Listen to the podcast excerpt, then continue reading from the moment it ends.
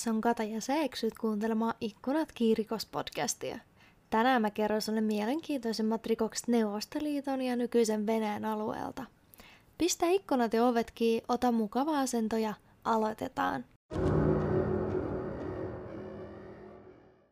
No niin, hei vaan. Ja tänään me käsitellään jo yhdeksättä jaksoa – ja tästä tapauksesta mä oon halunnut kertoa teille jo pitkään, mutta joka kerta joko mä oon unohtanut sen tai löytänyt jonkin toisen mielenkiintoisen tapauksen. Mutta nyt on tullut tän aika ja tämä tapaus tuli mulle tietoisuuteen noin kolmisen vuotta sitten, kun eräs kavereistani aloitteli opiskelut Moskovan Baumanin teknillisessä yliopistossa. Me juteltiin hänen kanssa puhelimessa ja mä kerron hänelle yhdestä lempibändistäni ja hän kysyi, että onko mä kuullut Baumanin murhatapauksesta. Mä olin hieman hämmentynyt, miten nämä kaksi asiaa liittyy toisiinsa, mutta ei, en tosiaan ollut kuullut tapauksestakaan, enkä edes siitä, että tämä mun lemmi Dream Pop yhtye ilmoitti lopettavansa toimintansa. 26. tammikuuta vuonna 2018 bändi kirjoitti Vkontakte-sivustolleen, että yhtyeen kaksi jäsentä lähtevät omille teilleen. Alkoi spekulaatio, että yhtye erosi ison shokkiuutisen takia, sillä heidän laulu nimeltä Vasmuosta, mikä suomennettuna mahdollisesti, oli herättänyt suurta keskustelua viimeisten tapahtumien yhteydessä. 22. tammikuuta vuonna 2018 19-vuotias Artyom Shakov oli kirjoittanut omaan kontaktipostauksen itsemurhakirjeen, jossa viittasi kyseiseen lauluun. No tosiaan, miten tämä laulu sitten liittyi kaikkeen ja mitä oli tapahtunut? Tatjana Strahova, ja mä kutsun häntä tässä jaksossa Tanjaksi, syntyi 15. joulukuuta 1998 Karaljovin kaupungissa perheen ainoaksi lapseksi. Perhe muutti Moskovaan ja siellä Tanja aloitti opintonsa. Hän opiskeli todella hyvin ja vanhemmat päättivät siirtää hänet maksulliseen kouluun, jonka lukukausi maksaa noin 300 000 ruplaa, eli vähän päälle 3000 euroa. Venäjällähän tämä hinta on aika kova, mutta Tanjan vanhemmilla oli oma yritys, eli he tienasivat hyvin. Tatjana sai punaisen diplomin ja sen saa siis, jos on pelkästään korkeita arvosanoja, koska muuten saa siis sinisen diplomin. Niin hän sai sen punaisen diplomin ja lähti opiskelemaan Moskovan talouskorkeakouluun mediakommunikaation alalle. Myös nämäkin opinnot maksoivat Tanjan vanhemmat. Koska hän ei saanut IG-kokeesta eli näistä ylioppilaskokeista tarpeeksi pisteitä päästäkseen budjettipuolelle, hän maksoi opinnoistaan noin 700 000 ruplaa eli noin 7000 euroa lukuvuodesta. Kaikki oli suhteellisen hyvin, kunnes kolmannella lukuvuodella Tani alkoi skipata luentoa ja kaikki johti siihen, että hänet heitettiin pihalle. Tätä Tanjan vanhemmat eivät kuitenkaan tienneet. No kuitenkin Tani alkoi käydä erilaisissa rave-tapahtumissa, käyttää kevyitä huumeita ja muutenkin hänen kaveripiirinsä muuttui hyvin rajusti. Liikkui myös huhuja, että hän myi huumeita. Muuten Tania oli todella sosiaalinen ja hän piti jopa kolme Instagram-sivua. Yhdessä hän postasi kuvia eri rave-tapahtumista ja juhlista, toinen sivu oli matkustamiskuville ja kolmannella hän päivitti kuvia itsestään. Netissä liikkui myös Tanian alaston kuvia ja kuulemma hän myi niitäkin. Hänellä oli myös kontaktissa oma ryhmä, jossa hän postaili erilaisia runoja ja dark aesthetic kuvia. Kaverit kertoivat Tanjasta, että hän oli hyvin kiltti, hauska, aktiivinen ja muutenkin positiivinen tyttö. Siihen aikaan hän myös seurusteli pojan kanssa, jonka kanssa muutti yhteen vuokrakaksioon Moskovan keskustaan. Asunto sijaitsi Kasakovin kadulla, ja koska asunto oli sijainniltaan todella lähellä keskustaa, se oli kallis, mutta edelleen rahan suhteen Taniaa auttoivat vanhemmat. Mutta niin, Tania asui siis poikaystävänsä kanssa siinä asunnossa, kunnes he erosivat, ja muutamaksi kuukaudeksi asuntoon muutti Tanjan rave-kaveri, kunnes tämäkin muutti kesäkuussa 2017 pois. Tanjan oli pakko saada kämppis, sillä vanhemmat eivät suostuneet maksamaan niin kallia asuntoa, ja tosiaan he olivat sopineet, että Tanja asuu kämppiksen kanssa. Tällöin Tanja päätti ottaa yhteyttä toiseen entiseen poikaystäväänsä, kenen kanssa oli hyvissä väleissä. Artyom Ishakovin, joka ilomielin suostui muuttamaan yhteen. Artyom Ishakov syntyi 22. toukokuuta 1998 Moskovassa. Hän oli perheen keskimmäinen lapsi ja hänellä oli isoveli ja pikkusisko. Hänen isänsä oli töissä pankissa ja äiti oli pedagogi. Hän opiskeli kolmatta vuotta Moskovan teknillisessä valtion yliopistossa, joka tunnetaan paremmin Bauman instituuttina, ja matematiikan ja tietojen käsittelylinjalla – hän oli myös töissä Siblion nimisessä yhtiössä, joka harjoittaa erilaisten IT-ratkaisujen luomista markkinoiden eri toimialojen yrityksille. Hän tienasi siellä aika hyvin ja venäläisen mittakaavan mukaan hänen palkan piti olla noin 80 000 ruplaa eli vähän päälle 800 euroa kuukaudessa.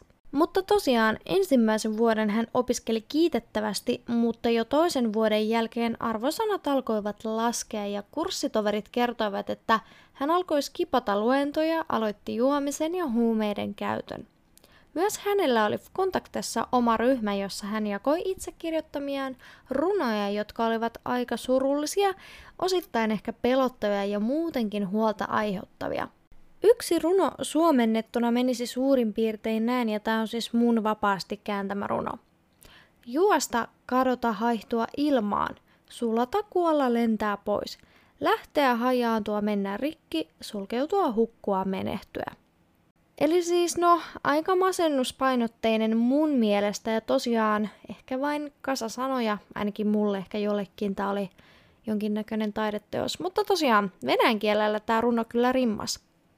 No jos taas puhutaan Tanjan ja Artjomin parisuhteesta, niin he tutustuivat yhteisen kaverin kautta ja aloittivat seurustelun lokakuussa 2016. Artyom kirjoitti Vkontaktissa heidän suhteen alusta seuraavaa. Pysähdyin etsimään Chania suudellaakseen häntä. Sitten törmäsin Tanjaan. Hän sanoi, että hänen lompakkonsa ja puhelimensa oli varastettu ja pyysi apua niiden löytämiseen. Sanoin hänelle, että hän menisi vittuun. Lol. Aamulla menin taas reivelle ja näin hänet, koska mä tiesin, että hän on siellä. Menin hänen luokseen ja kysyin, nuollanko? Ja ah, kuinka hyvin hän suutelikaan. En todennäköisesti koskaan unohda sitä, kuinka hän kevyesti puri huulia ja lasten purukumin maun hänen huulillaan. Sitten suudeltiin uudestaan ja uudestaan ja uudestaan. Aloin olla hänen yhteydessä hyvin intensiivisesti sen jälkeen. Tapasimmekin tällä viikolla – me menimme puistoon ja hän istui sylissäni. Halasin häntä ja sanoin, että kaikki tulisi olemaan hyvin. Hän kärsi edelleen eron jälkeen ja kaikesta muusta paskasta sen jälkeen. Sitten mä kutsuin hänet ryyppäämään ja hän kysyi, että ymmärränkö, että me tulemme panemaan. En vastannut mitään, mutta olin hyvin iloinen. Ja tosiaan, Artyom kuvaili heidän suhdetta täydelliseksi, että hän oli maailman onnellisen seurustellessaan Tanjan kanssa – Tapahtui kuitenkin niin, että Tanja kyllästyi neljän kuukauden jälkeen, eli huhtikuussa Artemiin ja sanoi, että tarvitsee taukoa tästä. He eivät siis tällöin vielä asuneet yhdessä, mutta hengasivat 24 kautta 7 yhdessä ja nyt Tanja sanoi, että tarvitsee omaa aikaa.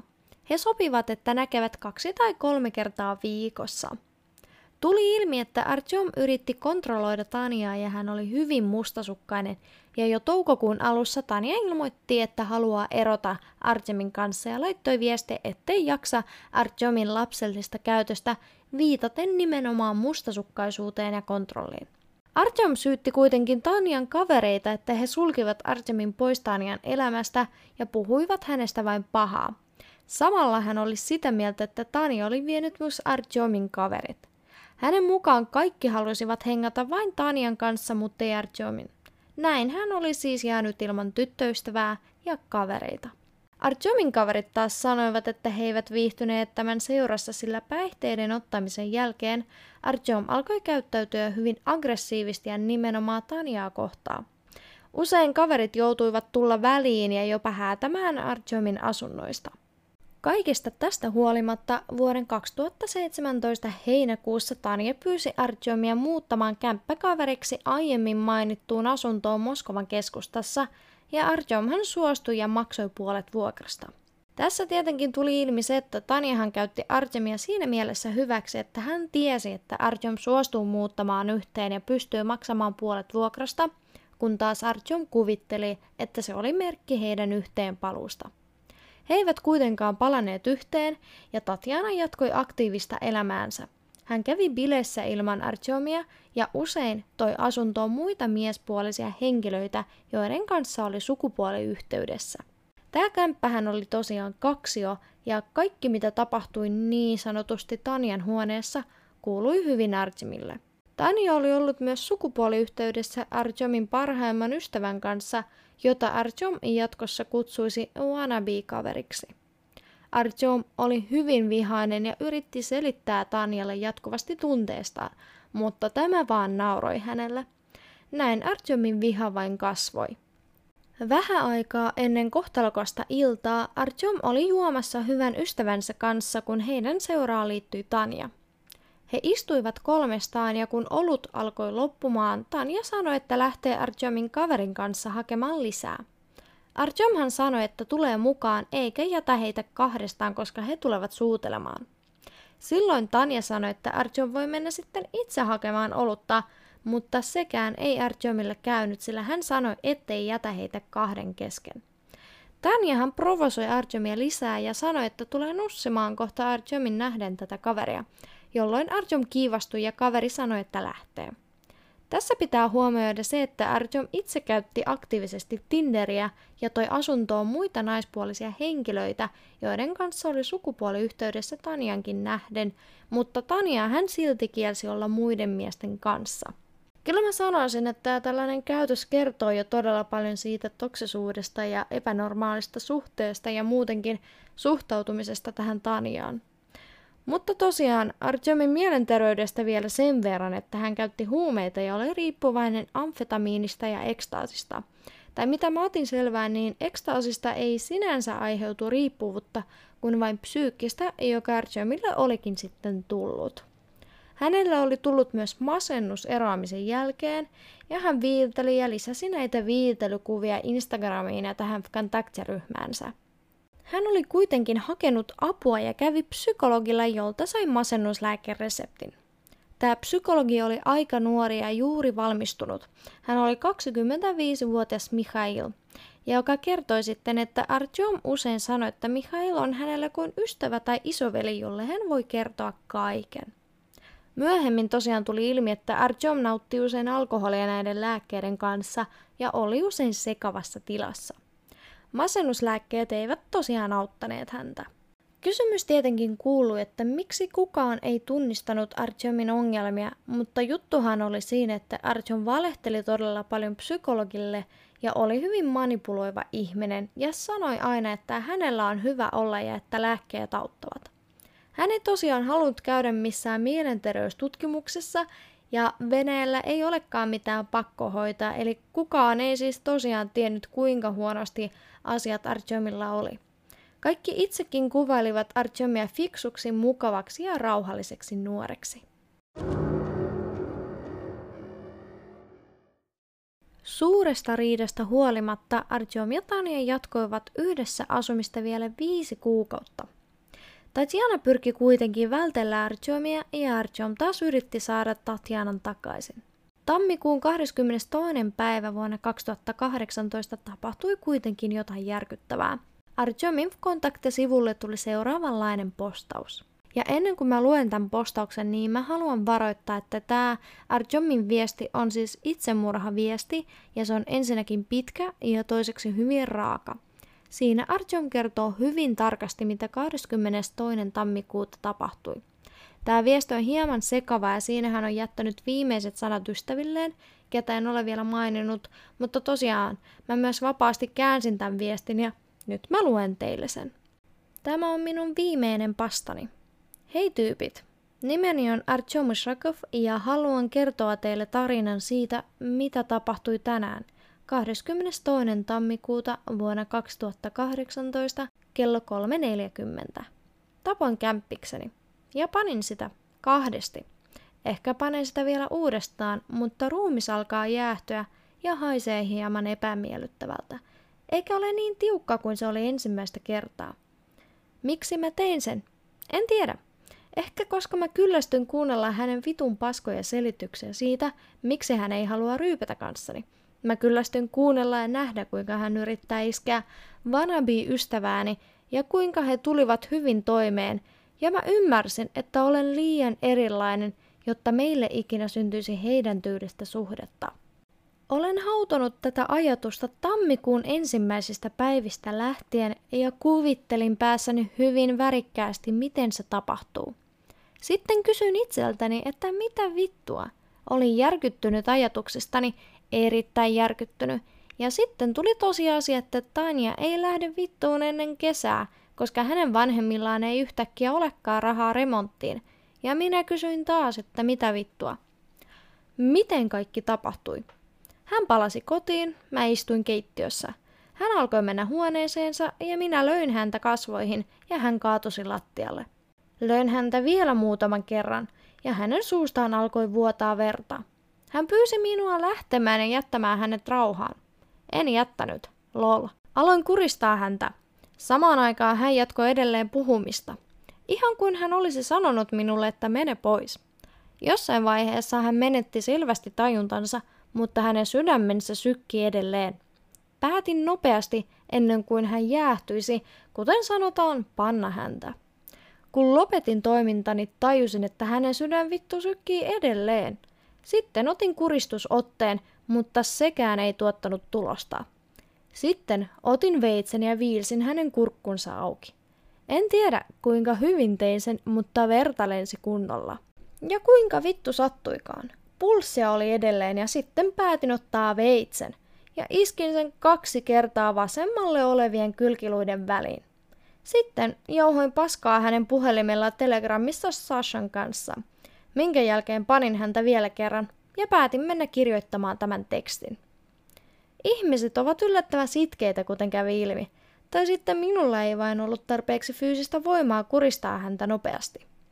Jossain vaiheessa työnsin myös sukkahousut hänen suuhunsa, etten näkisi vertaa ja ettei kuuluisi outoja ääniä, joita hänen ruumiinsa piti. Ah, ja kuristin häntä lisää yhdellä köydellä, jonka ostin meitä varten, koska halusin kokeilla hänen kanssa japanilaista sidontaa shibaria. Ironista, eikö? Mutta no, tällaiset yksityiskohdat ovat tärkeitä vain kaikenlaisille helvetin pervoille. Nyt tulee osa, jossa on sanoja ihmisille. Järjestyksellä ei ole mitään tekemistä ihmisten merkityksen kanssa. Kirjoitan vain kaiken, mitä mieleeni tulee. Majaev, sä oot kusipää. Toivon, että et enää tee tällaista paskaa kavereillesi. Vittu mitä paskaa sä selitit. Olisit voinut lopettaa hänen yhteydenpidon ja antaa asioiden rauhoittua. Edes vähän. Ja kuule, lopeta se ajattelu, että olisit jotenkin tärkeä. Et ole. Iljenka, vapauta itsesi vitan kahleista. Hän ei sovi sulle. Et ole iloinen hänen kanssaan ja aloita psykologilla käynti ja älä ikinä lopeta olemasta vitun kova tyyppi. Kachikov, se tarina jotain kertonut sulle. Mä nussin vitaa. Joskus toukokuussa kai. Sä oot hyvä tyyppi. Vita Salahova. Vapauta itsesi Diman kahleista. Hän ei ole sun tyyppiä. Sä et ole iloinen hänen kanssaan. Teidän jatkuvat turhat riidat ja jatkuva tossun alla oleskelu kertoo siitä, että kaikki on päivittua. Vanja Galjuska. Toivottavasti armeija ei vaikuta voimakkaasti sinuun ihmisenä ja sinusta tulee vitun hyvä äijä. Pikkusisko, älä kasva tyhmäksi pilluksi, rukoilen. Mikhail Jurivich, en kertonut teille paljon ja joskus jopa valehtelin siitä, että minulla olisi vaikea tai huono olla. Luultavasti ei olisi pitänyt tehdä näin ja kaikki olisi mennyt toisin, mutta valitettavasti se mikä on tehty, niin on jo tehty. Sä oot hyvä psykologi ja oon iloinen siitä, että työskentelit kanssani. Artyom Sergeyevich, en ymmärrä, miksi et lukenut viestäni pari viimeistä kertaa, kun kirjoitin teille, mutta sille ei ole enää väliä. Kiitos, että annoitte minulle psykologin yhteystiedot ja pillereitä. Ne helpottivat jotenkin elämääni. Vita Pietarista. Olin vitun paska ystävä, vaikka kuinka hyvänä mut näkisit. Olet erittäin siistiä ja hyvä ja anna anteeksi kaikki kerrat, jolloin tein sinulle paskasti. Varsinkin silloin, kun tulin Pietariin, emmekä nähneet. Toivon, että kaikki ongelmasi ratkaistaan ja elät vitun hyvää elämää. Lida, sinä ja minä emme puhuneet kovin paljon, mutta näytät olevan erittäin hyvä ja suloinen tyttö. Pysy sellaisena ja toivon sinun olevan kunnossa. Jos luet tämän, kerro terveisiä psykologille. Timur, Anna anteeksi, että tulin silloin luoksesi ja pakotin sinut kuuntelemaan kaikki valitukset. Anteeksi, että meillä ei ollut klassista veljeyttä. Minä rakastan sinua. Vanhemmat. Olen täydellinen pettymys teille. Olin huumeriippuvainen, valehtelin jatkuvasti teille, enkä edes rakastanut teitä. Mä oikeastaan käytännössä vihasin teitä, vaikka teittekin minulle vain hyvää. Mutta sellainen elämä on ja sellainen minä olen. Te kasvatitte minut hyväksi ihmiseksi, mutta päätin valita väärän polun. Älkää syyttäkö itseänne. Tanjan vanhemmat. Jos luette tämän joskus, olen hyvin pahoillani, että riistin teidän ainoan lapsen. Mä rakastin häntä kovasti, mutta Tanja oli sellainen kuin hän on ja siksi kaikki sujui tällä tavalla. Te olette erittäin hyviä ihmisiä ja toivon todella, todella paljon, että teillä on voimaa selviytyä tästä. Olen edelleen todella pahoillani ja vaikka tekoani ei voida antaa anteeksi, niin yrittäkää. Alisa, käyttäydyn kuin täydellinen kusipää sinua kohtaa. Anteeksi kaikesta ja toivon, että sinulla on kaikki vitu hyvin. Työkaverit, olette vitun kovia äijiä. Toivon, että ainakin joku pystyy selvittämään paskakoodini ja jatkaa työtäni. Tietokoneosaaja Joche, olet vitu hyvä kaveri. Ilja, sinäkin olet äijä, mut älä ala alkoholistiksi, please. Ja te muut, painakaa duunia, niin kaikki tulee olemaan vitu hyvin. Alina, anna anteeksi, että nussin aivoisi puhumalla Tanjasta. Ja kaikki muut, olen pahoillani, jos tein teille jotain paskaa tai jotain, mutta eläkää vitun hyvin, älkäkää olko niin kuin minä. Tiedättekös, tällä hetkellä tajusin, mitä vittua tein. Mulle tuli kylmä ja käteni alkoivat täristä vielä kovemmin. Hehe. Voi luoja, kuin sekasin pitää olla vittu nussia ruumista. No nyt, minulla ei ole muuta vaihtoehtoa kuin kerätä voimat ja lopettaa kaiken. Ihmisen tappaminen on erittäin helppoa, mutta tajuaminen ei ole. Mutta nyt on mahdollista tarkistaa, onkohan sitä elämää kuoleman jälkeen. Toisaalta mä haluaisin mennä nukkumaan ja ymmärtää, mitä minulle tapahtuu kaikkien näiden tapahtumien jälkeen. Rakastin häntä. Vitun omanlaisella rakkaudella, mutta rakastin. Ja aivan unohdin mainita, että olen suhteellisen humalassa, en kuitenkaan umpikännissä, mutta silti. Tosiaan, äärimmäisen paskan teon tein. Olen kauhea ihminen. Minähän kerroin jonkin verran aikeistani kaikella, mutta kukaan ei uskonut minua. Ajatukset Tanjan nussimisesta saivat niin ison vallan päässäni, että tapoin hänet. Tietenkään nussiminen ei ollut tärkein syy, mutta se, että raiskasin hänen jäähtyneen ruumiin, kertoo aika paljon. Olen luultavasti henkisesti sairas ihminen, tai siis miten niin luultavasti, lol. Haluan tietää, mitäköhän seuraavaksi tapahtuu. Hän oli vielä niin iloinen silloin, kun lähti saattamaan Dimaa. Oi voi, me nimisen yhteen jäsenet, te olette kusipäitä. Teidän biisi nimeltä mahdollisesti saa jokaisen ihmisen hulluksi. Kuunnellessa sitä biisiä otat laulun sanat vakavasti ja toimintakehotuksena oikeastaan. Selitänpäs nyt epäjohdonmukaista hölynpölyä. Ja anteeksi kaikista kirjoitusvirheistä ja muusta tässä tekstissä. Olen liian laiska lukemaan tämän paskan uudelleen ja korjaamaan. Mutta luulen, että olen elänyt vitun hyvän elämän. Astin Vasili, mä olen tulossa teidän luokse, rakkaat ystävät. Itse asiassa, jos ollaan rehellisiä, en halua kuolla, koska jumalauta tässä vitun maailmassa voidaan tehdä niin monta asiaa, mutta tilanne on tällä hetkellä sellainen, että tuskin pääsen pakenemaan vankilatuomiota. Ja jos pääsen, niin joudun hullujen huoneelle, ja se olisi vielä paskempi juttu. Vittu ihan turha elää näin lyhyesti sanottuna. Ajattelen, että ehkä hirtän itseni, avaan ranteet tai yritän työntää veitsen sydämeeni. Tämä on erittäin vaikea valinta. Tai ehkä mä hyppään junan alle. Hänellä on niin hellä kaula ja siistit rinnat. Sanoinko jo mä, että mä rakastan häntä? Miettikää, en edes elä 20 vuoteen asti. Ha, maailmani alkoi hajota muutama kuukausi sitten ja nyt olen tuhonnut sen kokonaan. Tuhkasta nouseminen on valhe.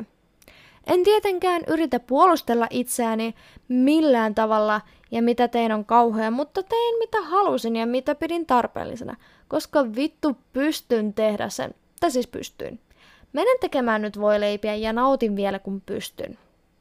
Söin ja panin häntä taas. Oi vittu, menen nukkumaan muutamaksi tunniksi. Hei, nyt mä heräsin. On hauska huomata, kuinka aivot alkavat esittää tuhansia syitä elää, kun ajatellaan kuolemaa. Ihan vitun monia syitä. Hän nyt makaa viereisessä huoneessa ja mä istun ja hymyilen. En ole varma, onko mulla edes shokkia. Aika outoa. Ensimmäistä kertaa ajatus tappaa joku tuli mieleeni, kun olin viidennellä tai kuudennella luokalla, kun Ljoho tuli luokseni pelaamaan pelejä tietokoneella. Kun hän lähti, ajattelin, että olisi erittäin siistiä kuristaa hänet latauspiuhalla ja heittää ruumis rappukäytävän. Kuin hullua. Elin demonien kanssa ja yritin taistella heitä vastaan, mutta ei onnistunut. Olen liian heikko ja varmaan kaikki tämä on vain säällittävä yritys puolustella itseäni, mutta nyt vaan syljen ajatukset tähän tekstiin. Toivon viimeisen kerran tai hetken kuluttua, että tämä teksti tulee näkyville kaikille. Hieman surullista, etten saanut palkkaani 80 tonnia, enkä saa sitä. Enkä katso uusia videoita YouTubesta. Vittu, haluan vain kadota todellisesta maailmasta ja katsella kaikkea ylhäältä. Hän on niin kylmä, hm, samoin kuten hänen sydämensä minua kohtaan. Olisin halunnut, että kaikki olisi mennyt toisin. Jotta kaikki nämä kaksi vuotta olisimme edelleen yhdessä, jotta pääni ei olisi mennyt sekaisin, jotta Mashaivin kanssa ei olisi ollut mitään säätöä, jotta hänellä ei olisi ollut tyhmä tätä miestä. Hauskaa. Nyt tämä mies on periaatteessa miesleski. Lol. Kun kuristin hänet, minulla ei ollut yhtään katumusta tai epäilystä teosta. Ja se on erittäin siistiä ja itse asiassa kiihottavaa. Mikä vittu minua vaivaa ja mistä tämä kaikki alkoi? Ennen tätä en ollut koskaan edes lyönyt ketään kasvoille. I regret my decision. Almost. Ajattelin, että olisin viilellyt itseäni tavallisen tapaan ja olisi rauhoittunut, mutta jokin meni pieleen. Mietin, kuinka vitu järkyttäneitä te olette, kun luette tämän. Jos minä lukisin tällaisen, olisin ihan vitu järkyttynyt. Mutta kuitenkin, mikä on positiivista, niin aggressiivisuuteni löysi tien ulos. Viimeinen sointu. En voi edes itkeä nyt. On hämmästyttävää, kuinka helppoa on menettää inhimillisyys. En tiedä, minkä ajan kuluttaa ruumis alkaa haista, mutta toivon, että minua ei enää ole olemassa silloin, kun kaikki tulee ilmi. Käytän varmaan liikaa sanaa toivoa. Taas vittu nukuttaa ja käteni vapisevat hieman. Onpas muuten hauskaa, sillä tänään mä tein jopa jotain töitä. Ihmettelen, kuinkahan suuri menetys olen meidän työyhteisölle. Mietin, mitkä ovat normaalin elämän mahdollisuuteni, jos en jääkään kiinni. Ei varmaan minkäänlaiset, tai ainakin todennäköisesti. En halua mennä vankilaan, enhän mä pärjäisi edes siellä. Mutta nyt minulla ei ole enää mitään olemassaolon tarkoitusta. Jonkin aikaa sitten se oli halu huolehtia Tanjasta ja saada hänet takaisin, mutta nyt olen menettänyt tämän ikuisesti. Ja riistin hänen vanhemmiltaan rakkaan tyttären. He ovat hyviä ihmisiä ja jos olen häpeissäni teoistani, niin vain heidän edessään. Kaikki moraaliset asenteeni ovat rikki. Huh, vuodatin melkein kyyneleen tässä samalla. Muistan, kuinka LSDn vaikutuksessa tajusin kaiken rakkauden, kristallin puhtauden ja kauneuden. Ja miettikää, tähän aivoni muuttivat sen. Mikä minusta on tullut? Suokaa anteeksi. Minulla ei ole mitään keinoa sovittaa syntini. Menen nyt suuntelemaan Tanjaa hänen kylmää otsansa ja valmistaudun. Hän makaa siellä kuolleena ja kylmänä. Hänen sormensakaan eivät edes liiku. Mitä vittua olen tehnyt? Voi vittu, vittu, vittu. Haluaisin kertoa vielä vaikka mitä, mutta en tiedä mitä lisätä. Jos sinulla on tai tulee olemaan samanlainen ystävä kuten minä, joka kärsii näin paljon toisen henkilön takia, niin vittu lyö häntä ja yritä selittää, että se ei johda mihinkään hyvään. Se vain tuhoaa hänet ja tuhoaa hänen psyykkeen, mielenterveyden, ihan kaiken. No mutta minähän pilasin nyt useiden ihmisten onnellisuuden, ja mitä varten? Viime kädessä on vain yksi tyhjö, joka kuluttaa minua. Minua kiinnostaisi tietää muiden reaktio meihin, mutta ei, minun on kuoltava. Toivon, että kaikki onnistuu. Enää viimeinen rööki jäljellä, ja nyt ei ole paluuta takaisin. Tämä pasta on varmaan jokin vitun viimeinen huomiona haku, mutta minkäs teet? Muistelkaa minusta edes jotain hyvää. En uskonut, että se päättyy näin. Viimeistelen viestin ja lähden. On sääli, että en voi enää katsella TV-sarjoja hänen kanssaan, syleillä häntä ja jutella hänen kanssaan. Antakaa minulle jälleen anteeksi. Kenenkään ei pitäisi syyttää itseään tästä ja ajatella, että tämä olisi sinun takia ja sinun huolimattomuutta tai jotain sellaista. En usko, että kukaan olisi ajatellut, että kaikki menee näin tai että minä pystyisin tällaiseen. Minullahan ei ole enää mitään tunteita. Olen oppinut zenin. Juokaahan sen puolesta, että minä menisin helvettiin. Jää hyväiset. Hyvää yötä, Sweet Princess. 22. tammikuuta vuonna 2018. Viitta vaille neljä päivällä. Seison heikoilla jaloilla, ymmärtäen mitä olen tehnyt. Veitsi osui vatsaontelo häneen, ketä rakastin koko sydämestäni. PS, soittakaa hautajaisillani Dergolemin ei-biisi. Vittu, mutta unohdin täysin, että Veikassa hän on ajastin viestelle. Kasakovan katu 3, asunto 4. En muista huoneiston numeroa. Vissiin 31, 32 tai 33, mutta tämä on vasemmanpuoleisen sisäänkäynnin ensimmäisessä kerroksessa. Soittakaa poliisit. Koordinaatit 55.763497 37.658109.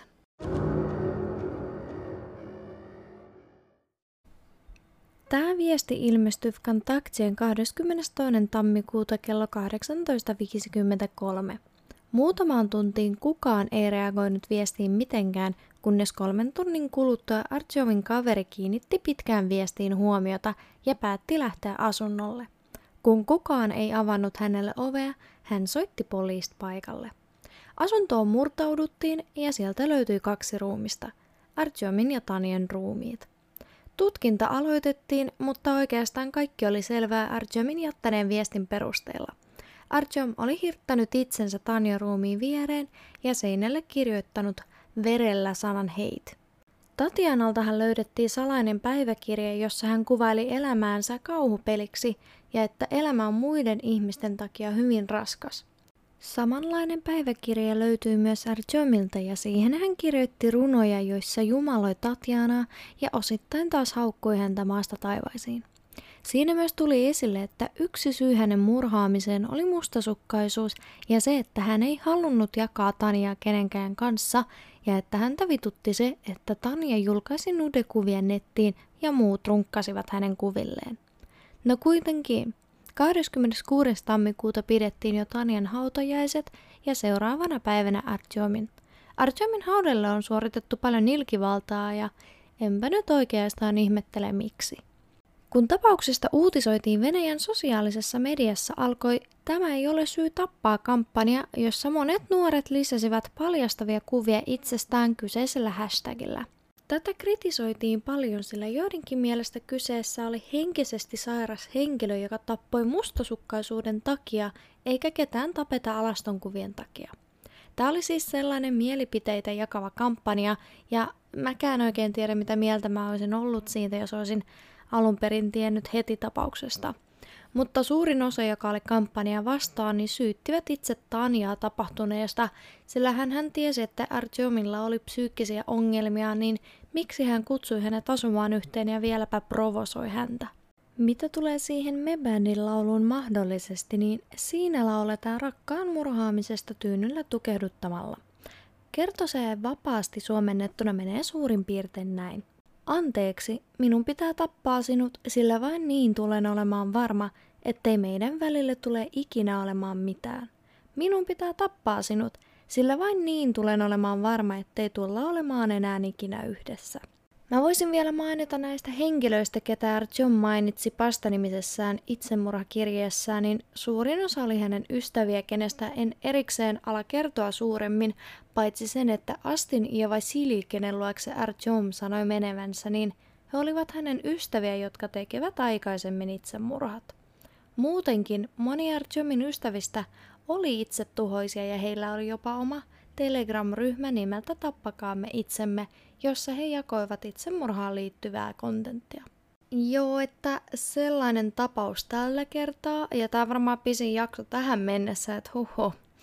Mutta tosiaan tämä mun kaveri, kun kertoi tästä tapauksesta, niin se jäi mulle syvälle mieleen, koska ensinnäkin se on todella järkyttävä tapaus ja se itsemurhaviesti varmaan vaan pahensi koko tilannetta.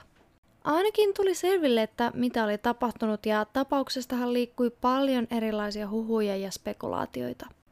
Ensinnäkin Artyomin psykologia syytettiin todella paljon siitä, että hän ei osannut tunnistaa ongelmaa ja joidenkin lähteiden mukaan hän lopetti työnsä kyseisestä syystä. Tanjahan vanhemmat olivat selvästi järkyttyneet tapauksesta ja vaikka eivät syyttäneet Artyomin vanhempia siitä, niin eivät halunneet olla missään tekemisissä heidän kanssaan. Ja tämäkin on ihan ymmärrettävää. Tästä tapauksesta ei tosiaan ole edes kovin kauan aikaa, noin kolmisen vuotta, eli aika tuore juttu.